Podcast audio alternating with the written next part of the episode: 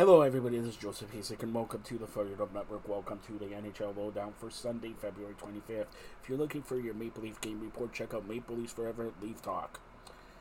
Detroit pounds St. Louis 6 1. Tampa doubles up on the Islanders 4 2. New Jersey 4, Montreal 3.